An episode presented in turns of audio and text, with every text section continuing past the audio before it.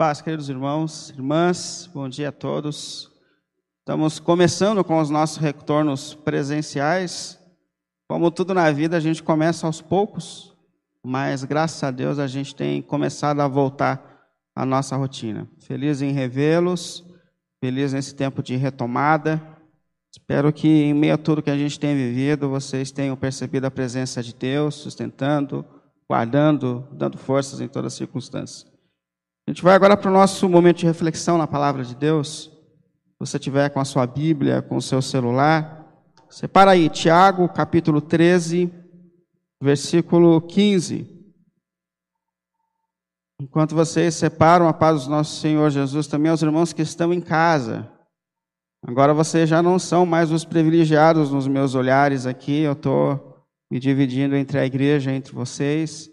Mas a paz de Jesus a você. Separa aí na sua Bíblia Evangelho, Evangelho não, Carta de Tiago, capítulo 1, para a gente ler a partir do versículo 13. Versículo 13. Tiago 1, 13.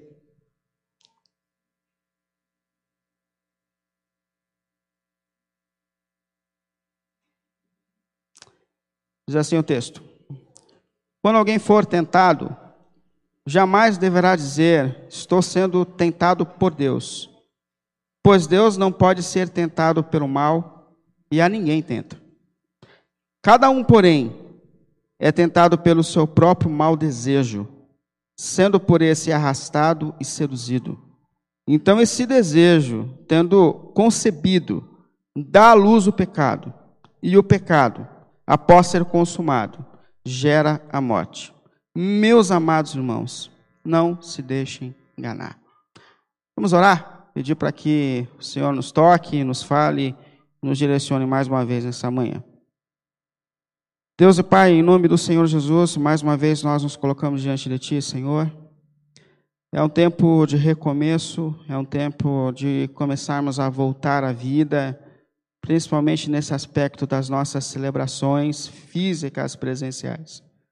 Eu queria muito, em nome de Jesus, pedir que o Senhor nos oriente nesse tempo, Senhor para que a gente cumpra toda a nossa responsabilidade como cidadãos no mundo, na sociedade, Pai. Queria muito te pedir, Senhor, que o Senhor continue entre nós, nessa certeza de que o seu espírito ele não está limitado ao templo, ao lugar, mas na certeza de que o seu espírito ele está em todos os lugares, agindo e falando e tocando, Senhor, nesse momento.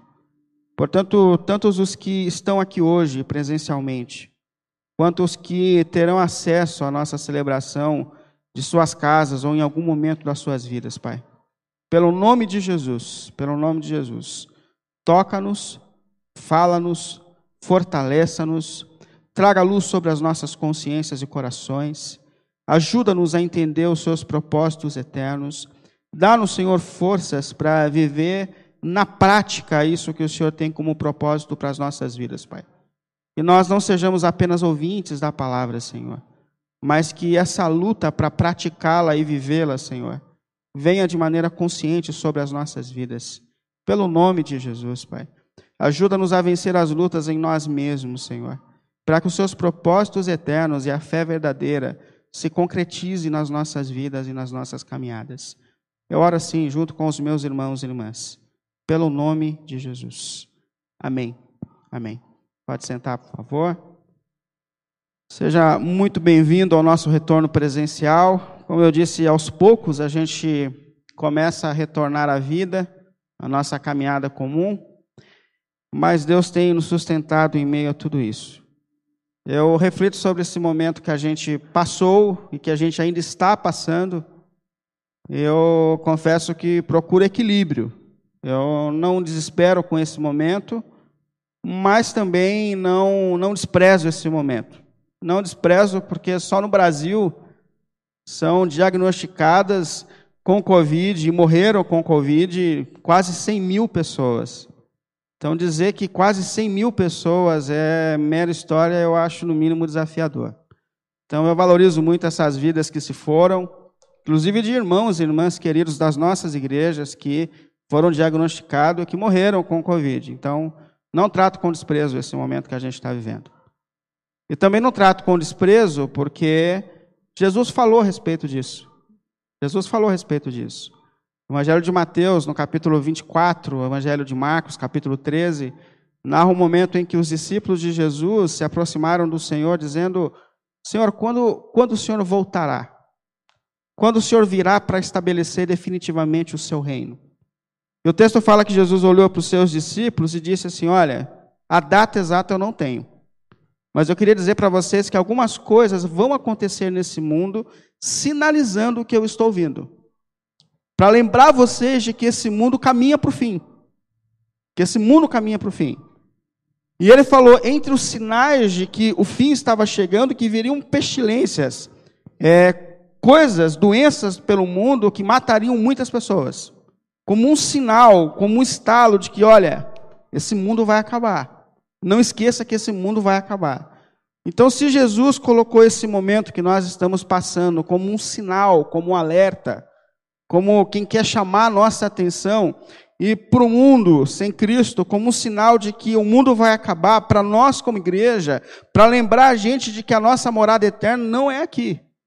Porque a gente acredita em novo céu e nova terra, mas agora a gente começa a construir a nossa morada aqui.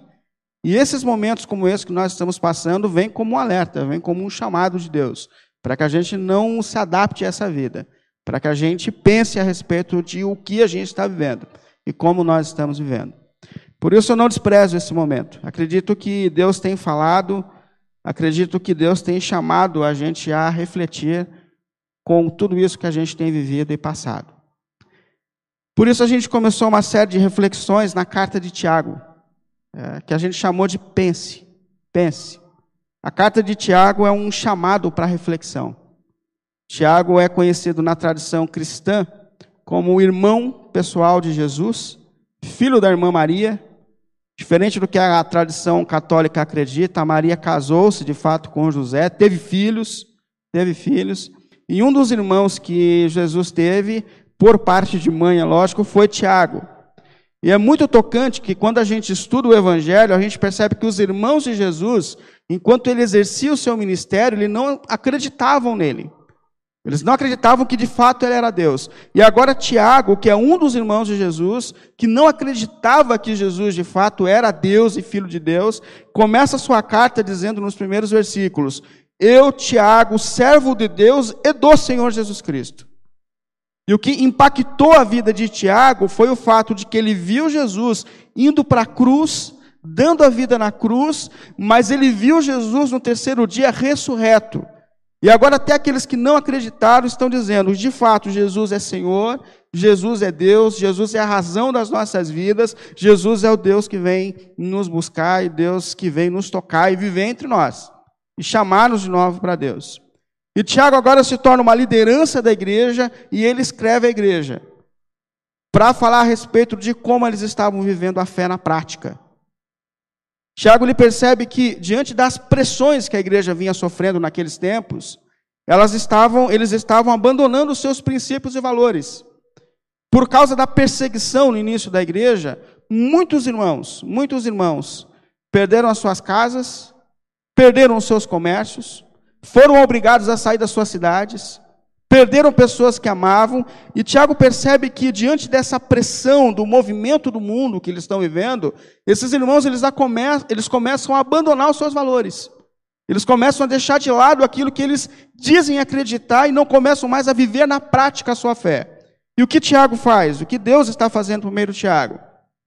Chamando a gente a refletir sobre o que de fato é ser uma pessoa de fé sobre a relação que existe em aquilo que a gente desacreditar e a maneira que nós estamos vivendo. Esse é o chamado de Deus aqui por meio de Tiago.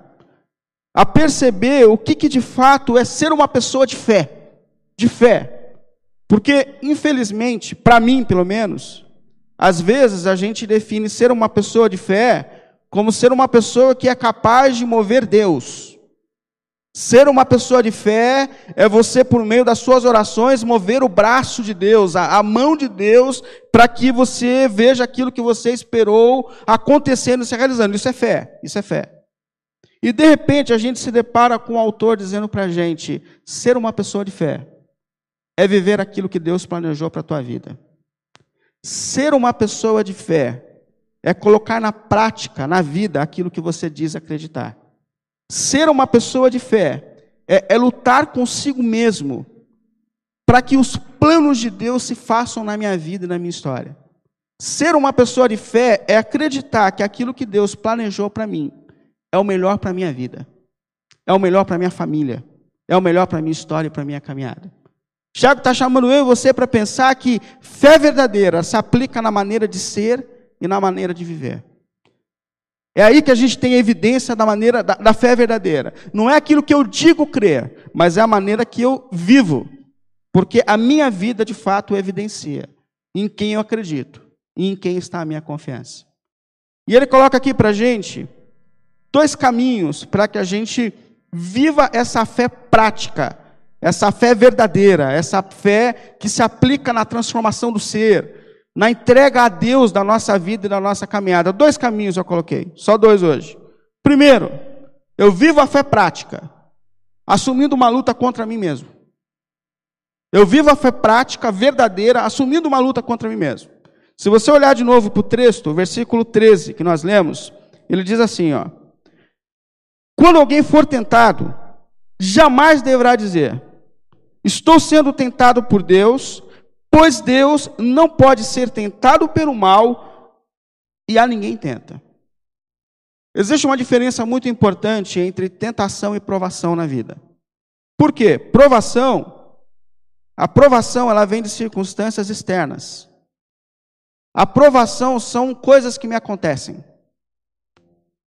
Bateram no meu carro parado no farol. Isso já aconteceu comigo. Eu tinha um carro que ele foi amaldiçoado por alguém eu não consegui quebrar a maldição. Que eu parei no farol, veio um cara, acabou com o meu carro com a traseira. Eu parei na porta da casa da Simone, um cara deu ré no carro, acabou com a lateral do carro. Eu estava indo levar a Simone em casa, uma moto passou, arrancou a outra lateral do carro. Então, assim, é, assim tinha, tinha que levar o carro para benzer mesmo, que é uma coisa esquisita. Esquisita, esquisita, esquisita. Então, assim, são circunstâncias que vêm, que a gente não espera. Você estava parado. Você foi diagnosticado com uma doença. Você, você perdeu o emprego, você estava dando o melhor de si, você estava batalhando pelo teu emprego, pela tua empresa, pelo seu ambiente, você estava construindo seus planos e aconteceu, a pandemia pegou a gente, e a gente não imaginava isso. Então são circunstâncias, é, são circunstâncias externas que vêm de fora para dentro. E, e uma questão muito importante diante das circunstâncias que nos acontecem é que Deus pode, eu não estou aqui justificando toda enfermidade, toda luta que a gente sofre. O mundo está em desordem. Mas Deus pode, Tiago está dizendo, usar as circunstâncias da vida para falar com a gente. Deus pode. Deus pode. Deus pode permitir nesse momento uma fase da sua vida onde Deus está chamando a sua atenção para Ele. Onde Deus está chamando você para refletir. Deus pode usar as provações. Mas aqui Tiago fala a respeito de tentação. Tentação. A tentação é de dentro para fora. A tentação é uma desordem, desordem que existe dentro de mim mesmo, por causa dessa natureza que foi afetada pelo pecado. Existem forças dentro de nós que nos arrastam para o mal, que nos arrastam para o erro. Existem forças dentro de nós. O, o, o, apóstolo Paulo, em Efésios capítulo 2, ele fala que isso está em todo mundo, ó, 2, 3, Efésios 2, 3. Ele fala assim, ó, anteriormente, todos nós também vivíamos entre eles, isso é, entre um mundo sem Deus satisfazendo as vontades da nossa carne, dessa natureza atingida pelo pecado, seguindo os desejos e pensamentos da natureza corrompida. Como os outros, nós éramos, por natureza, merecedores de ira. Paulo está dizendo: sem Deus, toda a humanidade é arrastada por essa natureza que foi atingida pelo pecado por essas forças que habitam dentro de nós, que querem conduzir a gente para o contrário do propósito e da vontade de Deus. Porém, nós somos regenerados. Porém, em Cristo, quando você entendeu o que Cristo fez por você na cruz do Calvário, quando você entregou a sua vida a Jesus, a vida espiritual agora passou a fazer parte da sua existência. Você foi despertado para Deus. Nós fomos despertados para o reino de Deus. Problema: a outra natureza continua lutando dentro de nós. É isso que o Tiago está dizendo. Existe um conflito terrível dentro de nós. E a gente não está bem, a gente está fora de ordem. A gente está fora de ordem. Por exemplo, quem acha aqui que falar mal dos outros é pecado? Vocês estão aqui, levanta a mão. Quem acha que falar mal é pecado? Agora abaixo, não precisa levantar. Quem não erra nisso? A Raquel não erra. Brincando, ela estava distraída. Mas quem não erra nisso? Fala a verdade. Quem não erra? Agora, se a gente sabe que é errado, por que, que a gente continua fazendo? Percebe? Há um conflito em nós entre a consciência e as atitudes, entre aquilo que a gente declara ser certo e aquilo que a gente está vivendo. Há um conflito. Há um conflito. E Deus está dizendo para mim e para você, minha irmã, a gente precisa lutar contra isso. Que ser uma pessoa de fé é não se entregar a esses instintos que governam a nossa vida, mas é lutar para que a vontade de Deus se faça na nossa vida e na nossa história. Isso é ser uma pessoa de fé. É, é acreditar que não é isso que eu penso que é o melhor, mas é ter a certeza de que o que Deus pensou para a minha vida é o melhor para a minha vida e para a minha caminhada. E a questão é como a gente luta, como a gente vai viver isso na prática, na vida, na existência. E Tiago está dizendo, assumindo esse conflito que existe dentro de você, assumindo que você está em luta, que você está em guerra. Versículo 13, ele fala assim: olha, quando você for tentado, quando você perceber essa desordem em você, te atraindo para o que você sabe que é errado, olha, não diga que você está sendo tentado por Deus. Não fala assim, não, esse negócio está em mim porque Deus está me provando. Não diga que é Deus, ele fala. Porque Deus não pode ser tentado pelo mal e a ninguém tenta. Olha, quando você tiver esses sentimentos desordenados em você, não diga que é Deus, porque Deus é santo. Deus não é tentado pelo mal e Deus não usa o mal para colocar a gente à prova. Deus não faz isso. Não é, não, não é Deus. Aí ele fala: cada um, porém, versículo 14: cada um, porém, é atraído pelos seus próprios maus desejos, por esses desejos desordenados que estão embutidos na nossa natureza e no nosso coração. O problema está em mim mesmo, ele está dizendo. Assuma isso, perceba isso, que você tem problemas que a gente tem um delay, que a gente, entre aquilo que a gente acredita e, a gente, e aquilo que a gente vive, tem, tem um problema entre a gente.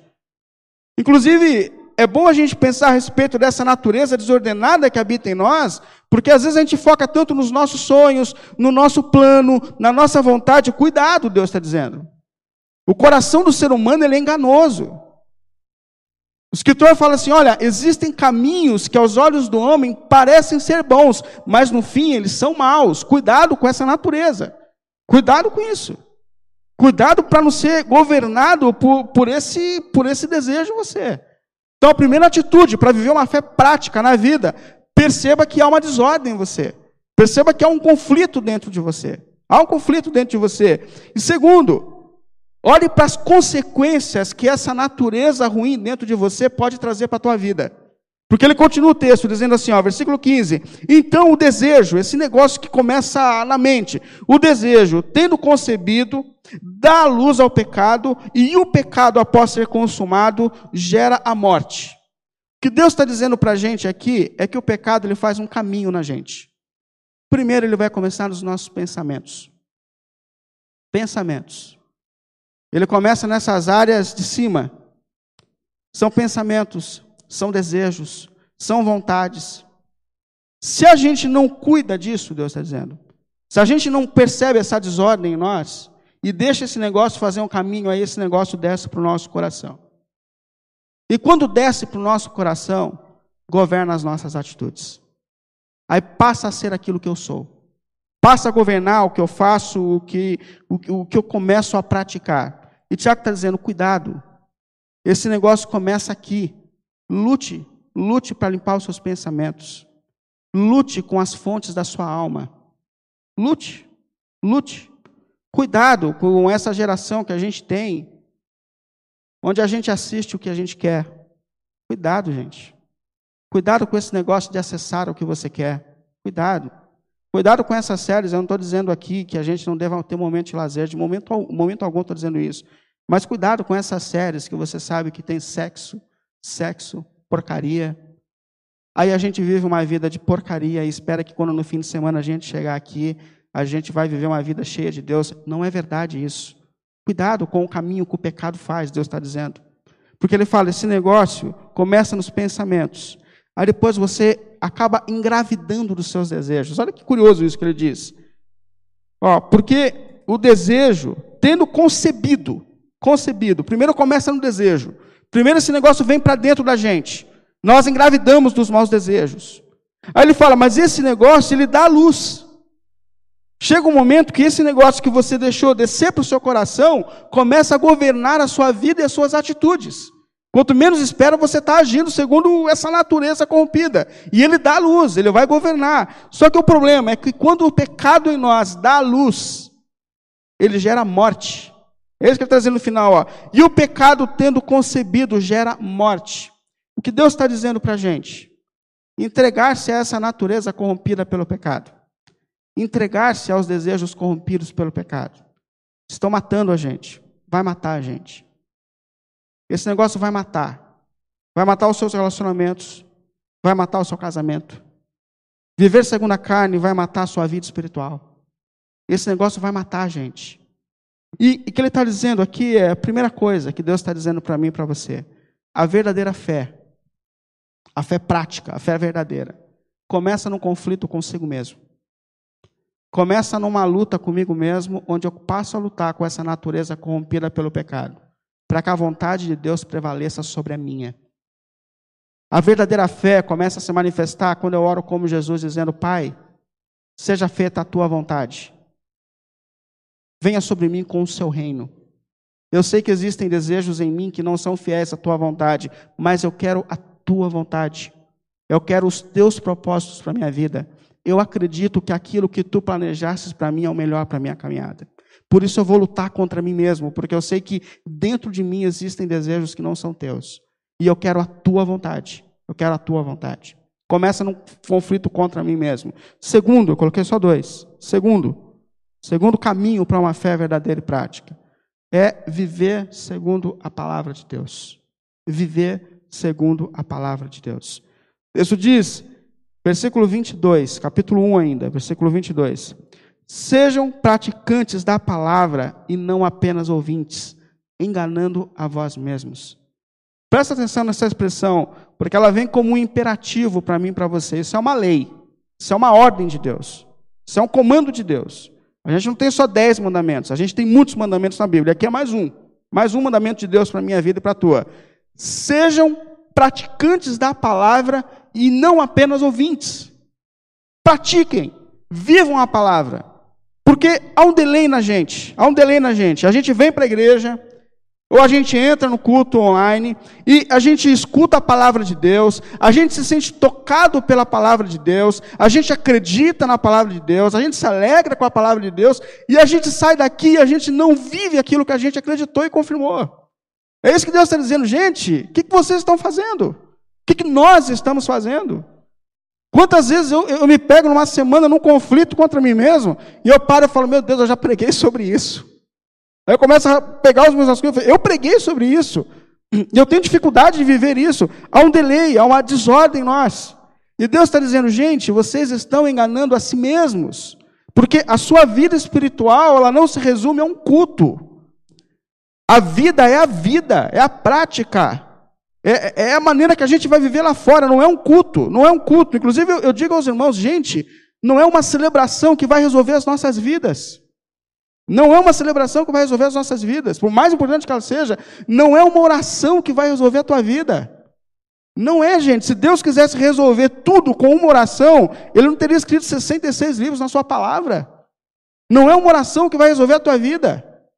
O que vai resolver a nossa vida é viver segundo os projetos e a vontade de Deus. É colocar em prática aquilo que Deus planejou para a nossa caminhada. A diferença começa a se aplicar no momento que eu falo, eu acredito que a vontade de Deus é o melhor para mim, e a partir de hoje eu vou entender o que Ele quer para mim, eu vou lutar para ser segundo o que Ele quer para mim. Esse é o verdadeiro caminho da fé, Deus está dizendo. Ele está dizendo para mim, como homem, William, você quer ser feliz? Você confia em mim? Você é um homem de fé? Sou, Senhor, eu sou um homem de fé. Então, boa, viva segundo aquilo que eu planejei para você. Seja um marido conforme a minha palavra.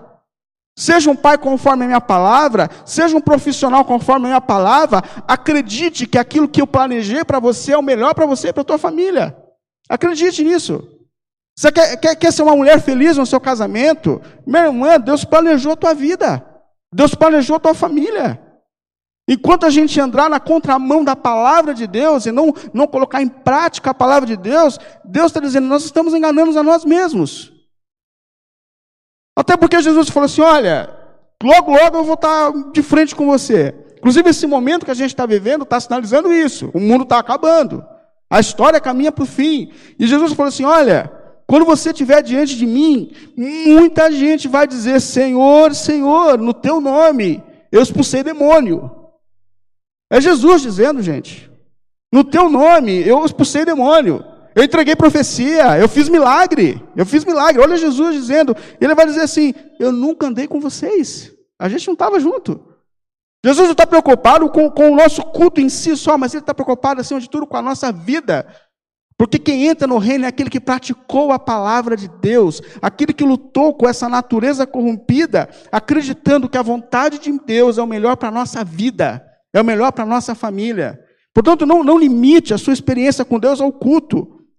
Por mais essencial que ele seja para a nossa caminhada, limite a sua vida com Deus, a sua caminhada, a sua vida, a sua luta consigo mesmo, para viver aquilo que Deus pensou e planejou para a sua vida. Inclusive, essa desordem entre a vida e a fé, Tiago ele compara de uma maneira bem interessante, nos versículos 23 e 24, com a atitude de se olhar no espelho. Ele fala assim: ó, aquele que ouve a palavra, isso é Deus, Aquele que ouve a palavra e não a põe em prática é semelhante a um homem que olha sua face no espelho e, depois de olhar para si mesmo, sai logo esquece da sua aparência. O que ele está dizendo? Por que, que a gente se olha no espelho? Eu consigo me trocar sem me olhar no espelho. Eu consigo colocar a camisa, eu consigo colocar a calça. Inclusive, esse cabelo que eu pentei, há tantos anos eu faço com gel que eu faço sem olhar no espelho. Mas mesmo assim eu olho no espelho. Por quê? Para ver se alguma coisa está fora do lugar. Para ver se alguma coisa não ficou legal. Não é isso? A gente olha no espelho para ver se alguma coisa ficou fora de ordem. Agora, qual o sentido de eu olhar no espelho, perceber que o meu cabelo está despenteado e vir para a igreja com o cabelo despenteado? Percebe a incoerência? Fala, gente, não é isso. Não adianta você olhar para a palavra de Deus, você perceber que existem desordens na sua vida no seu casamento, na sua vida profissional, na sua vida espiritual e sair daqui para viver como você sempre viveu, não enganem a si mesmos. Não enganem a si mesmos. Isso não é fé verdadeira. A sua vida não vai se resolver numa oração, a sua vida vai se resolver numa posição. É isso que Deus está dizendo. Aí ele fala, mas aquele, ele fala, olha, mas aquele que se entrega a viver a vontade de Deus, aquele que entrega a viver a vontade de Deus, mas o homem que observa atentamente a lei perfeita. Esse que se dedica a entender a palavra de Deus e a viver, ó, observa atentamente. Atentamente. Não lê a Bíblia porque tem obrigação de ler, mas lê no propósito de entender a vontade de Deus. Aquele que observa a lei perfeita atentamente, que traz a liberdade, persevera na prática dessa lei, persevera em viver a lei, não apenas ouvir, mas em viver a lei, não esquecendo do que ouviu, mas praticando, será feliz naquilo que fizer. Aquele que pratica a lei perfeita, perfeita, porque a lei de Deus revela o caráter do Deus Santo. Você quer conhecer Deus? Leia a Bíblia. Quer conhecer Deus? Leia a Bíblia. Quer ouvir Deus? Leia a Bíblia. Leia de voz alta que você vai escutar Deus falando. A lei é perfeita, Deus está dizendo, porque ela revela o caráter, perfeito de Deus. Ele fala, incrível isso, ele fala, aquele que observa a lei da liberdade. Isso é incrível, porque a gente construiu um conceito de que a lei de Deus, a palavra de Deus, a igreja, o pastor, a, isso aqui aprisiona a gente. Não é verdade. Ele está dizendo, a lei liberta a gente. A lei de Deus liberta a gente, a lei de Deus não me escraviza, a lei me liberta. Inclusive a lei de Deus, ela é dada a um povo livre, liberto, liberto. Deus diz à nação de Israel: Eu sou o Senhor teu Deus, que te tirou do Egito, que te livrou da sua escravidão e que agora vai ensinar você a viver como uma pessoa livre. Antes você não tinha descanso, agora você tem, agora você tem sábado. Você é livre, você não está mais na rotina dos outros, você tem a tua rotina. Deus tem um dia para descansar. específico para isso. Eu vou ensinar você a viver como, como uma pessoa livre. Então, a lei da liberdade. Você que, a gente que traz esse conceito de que a lei aprisiona, de que a vontade de Deus aprisiona, de que a, a, a viver dentro dos princípios da igreja aprisiona, esse princípio não é bíblico, não é princípio bíblico. Inclusive esse pensamento que se tinha de que primeiro eu vou viver a vida, deixa eu viver a vida, eu vou para esse mundo, eu vou namorar, eu vou de balada em balada, aí quando eu cansar dessa vida eu venho para a igreja, porque aí acabou o prazer da vida. Mentira, mentira. Inclusive você que é jovem, que vai ouvir em algum momento isso, isso é mentira. A sua alegria não está fora da vontade de Deus. Na verdade, tudo que a gente vive fora da vontade de Deus gera a morte. Gera a morte. A morte da sua alegria, a morte da sua família, a morte dos seus relacionamentos e a morte da sua vida espiritual. Isso vai, na verdade, dar a luz, mas vai dar a luz à morte. Mas ele está dizendo: aquele que observa a lei que é perfeita, que traz a liberdade, será feliz em tudo o que fizer. Aquele que coloca a sua fé em prática, segundo a palavra de Deus, esse de fato encontrará um caminho de felicidade. Aquele que sai daqui hoje com um propósito dentro de si, eu vou lutar para viver aquilo que Deus planejou para a minha vida. Aquele que sai aqui dizendo, eu acredito, eu acredito que o que Deus planejou para a minha vida é o melhor que eu posso viver. E por isso eu me entrego nas mãos dele, para que a vontade de dele se faça na minha vida. Eu acredito nisso. Isso de fato é ser uma pessoa de fé. Aquele que luta, luta, luta consigo mesmo, luta com os seus próprios desejos, luta contra essa natureza corrompida pelo pecado, luta dizendo, sabendo que não é melhor para si mesmo os seus próprios sonhos, mas aquilo que Deus planejou para si. Esse de fato é uma pessoa de fé. Por isso eu queria concluir realmente convidando todos nós a essa reflexão. Que tipo de fé você tem desenvolvido na sua vida? Pense sobre isso. Pense sobre isso. Diante da palavra de Deus, que tipo de fé você tem desenvolvido na sua caminhada? Eu confesso que nesse tempo que a gente está retornando aos nossos encontros presenciais, eu fico na minha casa pensando e orando também, imaginando por que, que nós estamos aqui nos reunindo diante de Deus. Porque às vezes eu tenho uma impressão, às vezes eu tenho uma impressão, de que a gente pensa assim, mas eu quero muito estar errado, mas a gente pensa assim, a gente tem necessidades. Então, assim, a gente está aqui hoje, eu tenho uma necessidade, estou precisando de dinheiro. Estou mesmo. E você tem um problema de saúde, você tem um problema no casamento, você tem um problema no teu filho, e você, e cada um tem uma necessidade. Então eu vou para a igreja. Por quê? Porque eu tenho sonhos, eu tenho necessidades, mas eu não consigo realizá-los. Eu não consigo. Então o que, que eu faço? Eu vou para a igreja. Eu vou para a igreja por quê? Porque tem um Deus que pode, mas ele não está afim. Entendeu? Então, assim, eu quero, mas não posso. Deus pode, mas não quer. Então, o que, a gente faz? A gente vem todo mundo para a igreja, porque nós somos pessoas de fé, e a gente vai unir as nossas forças para convencer ele a se mover ao nosso favor. Irmão, será que isso é de ser uma pessoa de fé? Será que esse Deus que deu a vida por nós na cruz do Calvário precisa ser convencido a se mover a nosso favor? Será que o amor de Deus na cruz já não foi provado a cada um de nós? Será que quando a gente olha para a cruz, para o Filho de Deus sendo cravado na cruz, a gente não percebe que as mãos de Deus já estão sobre as nossas vidas e que Deus deu em Cristo a oportunidade de viver uma nova vida e uma nova história e que ser uma pessoa de fé é entrar nesse projeto de Deus para minha nova vida e para minha nova história? Ser uma pessoa de fé é lutar contra mim mesmo, contra mim mesmo acreditando que isso que ele planejou a partir da cruz é o melhor que eu posso viver. É o melhor que eu posso pensar, é o melhor que eu posso buscar. Ser uma pessoa de fé é acreditar, é orar com Jesus, dizendo: Pai, seja feita a tua vontade, Pai. Estabeleça o teu reino na minha vida. Estabeleça o teu reino na minha vida. Eu vou sair daqui não simplesmente ouvindo a sua palavra, mas colocando a minha fé em prática, para viver aquilo que o Senhor planejou para mim, porque eu sei que as suas mãos estão sobre a minha vida. Eu sei que o seu amor já foi provado por mim na cruz. E que cabe a mim agora, na ajuda do teu Espírito, com o poder do Evangelho em mim, lutar para viver aquilo que o Senhor pensou e planejou. Porque eu sou uma pessoa de fé. Eu acredito que aquilo que o Senhor planejou, que aquilo que o Senhor pensou, que aquilo que o Senhor escreveu para a minha história é o melhor para mim. Eu confio em Ti. Eu confio em Ti. Eu confio em Ti. Por isso eu com fé entrego a minha vida nas Suas mãos. Entrego a minha história nas suas mãos. Eu vou lutar, eu vou sair daqui lutando para viver segundo a sua palavra e os seus propósitos. Porque eu confio, eu confio. Eu tenho fé em ti, Senhor. Eu tenho fé em ti. E eu não estou dizendo aqui que nós não devemos orar. Deixa eu dizer isso muito sério. Eu não estou dizendo aqui que a gente não deve orar. Muito pelo contrário. A gente deve orar e orar muito mais do que a gente tem orado, irmãos. Nós somos uma geração, a começar por mim, miserável na questão da oração pessoal e particular. Nós devemos orar muito mais do que a gente tem orado, mas não para mover Deus a nosso favor, mas para que a vontade dele se faça em nós. Para que essa natureza afetada pelo pecado enfraqueça e o Espírito de Deus domine a nossa vida. Para que aquilo que Deus colocou na Sua palavra venha se realizar nos nossos planos e na nossa história. Para que a fé verdadeira que se aplica na maneira de viver venha se estabelecer na nossa vida e na nossa caminhada pelo nome de Jesus, acreditando que Jesus nos ama. E eu quero dizer para você que muitas vezes, se você sair daqui dizendo, eu vou me posicionar para viver a palavra de Deus, você vai cair, você vai se sentir derrotado, você vai enfraquecer, você vai dizer miserável ser humano que eu sou, mas eu queria te dizer, Cristo já venceu por você a melhor luta. Cristo já venceu por você.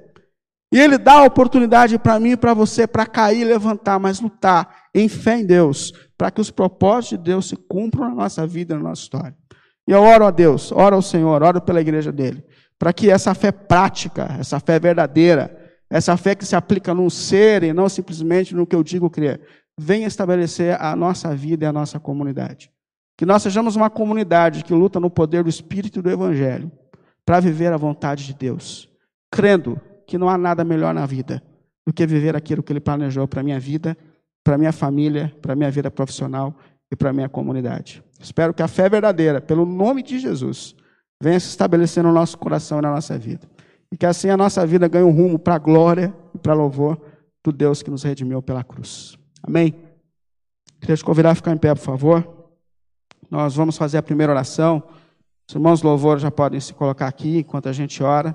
Depois a gente volta para orar para aqueles que têm necessidades e questões pessoais. Nós vamos orar. Você que está no banco, vamos orar. Deus e Pai, em nome do Senhor Jesus. Senhor, nós cremos na Sua presença, Pai. Nós cremos que o Senhor está entre nós. Pai, nós cremos que aquilo que um dia o Senhor planejou para as nossas vidas é o melhor que a gente pode viver, Senhor. Eu não creio, Senhor, que eu preciso te mover ao meu favor. Eu creio que o Senhor já tem se movido ao meu favor a cada dia nesse amor e nessa paciência e nessa graça que eu percebo sempre se renovando sobre mim, Senhor. E eu espero muito que esse coração se desenvolva sobre cada um de nós, Deus Pai. Na certeza de que o seu amor por mim e por nós já foi provado quando o seu filho foi cravado na cruz do Calvário e torturado por mim nos piores momentos da minha vida, Senhor. O Senhor me olhou, o Senhor decidiu nos amar, o Senhor nos decidiu nos resgatar, o Senhor decidiu trazer-nos de volta para si, apesar de nós, Senhor. E agora, redimidos pela tua cruz, pelo teu evangelho, Senhor, nós temos esse desafio de viver, portanto, para a tua glória e para teu louvor, Pai. Oh, Deus querido, em nome de Jesus, em nome de Jesus, Pai. Ajuda-nos a não ser simplesmente ouvintes da Sua palavra, Senhor. Deus querido, prepara as nossas vidas para que quando nós estivermos diante de Ti, nós, nós, nós tenhamos em nós a certeza de que nós lutamos para viver segundo os seus propósitos eternos, Senhor. Deus querido, em nome do Senhor Jesus, ajuda-nos para que a fé verdadeira, Senhor, a fé que se aplica na maneira de viver, a fé que, que aplica a minha maneira de me relacionar com o meu próximo, a fé que, me, que muda, Senhor, a minha família, a fé que me dá um posicionamento como homem na minha família e na minha sociedade. A fé que dá, Senhor, às nossas irmãs uma certeza de que aquilo que o Senhor planejou é o melhor que se pode viver, Senhor. A fé, Senhor, que se estabelece sobre a vida dos nossos jovens, na certeza de que o maior prazer da vida, Senhor, não está longe de Ti, mas que o sentido da vida e da caminhada está dentro daquilo que o Senhor planejou, Senhor. Que essa fé verdadeira que muda a maneira de ser e de agir venha sobre nós pelo nome de Jesus, Pai. Pelo nome de Jesus, Pai. E que nós saiamos daqui, Senhor, tocados, tocados, Senhor, para viver a tua palavra, Senhor. Para levar a sério a tua palavra, Senhor. Para entender que a sua lei é o melhor que eu posso viver, Senhor, para entender que não existe melhor caminho a não ser seguir Jesus, para entender que o sentido da vida está em Ti, está na Sua lei, está nos Seus propósitos, Senhor. Portanto, Senhor, seja feita a Tua vontade, venha sobre nós o Teu reino, Senhor. Reine sobre nós, mesmo quando os nossos desejos querem nos levar para longe de Ti, Senhor. Livra-nos dos falsos desejos, dos falsos ídolos, Senhor. Em nome de Jesus, coloca-nos diante de Ti como centro e razão das nossas vidas, conforme a Sua lei, amanhã do Senhor acima de todas as coisas, Senhor. Em nome de Jesus, Pai, em nome de Jesus, Pai. E nós sabemos que dentro desse propósito, Pai, nós erraremos, nós enfraqueceremos, nós por vezes nos perderemos, Senhor. Mas lança sobre nós a certeza de que a maior luta o Senhor já venceu por nós na cruz. E que a cada dia o Senhor tem dado para a gente forças e chances para viver segundo os seus propósitos eternos e soberanos. Pelo nome de Jesus. Pelo nome de Jesus. Amém, Senhor. Amém.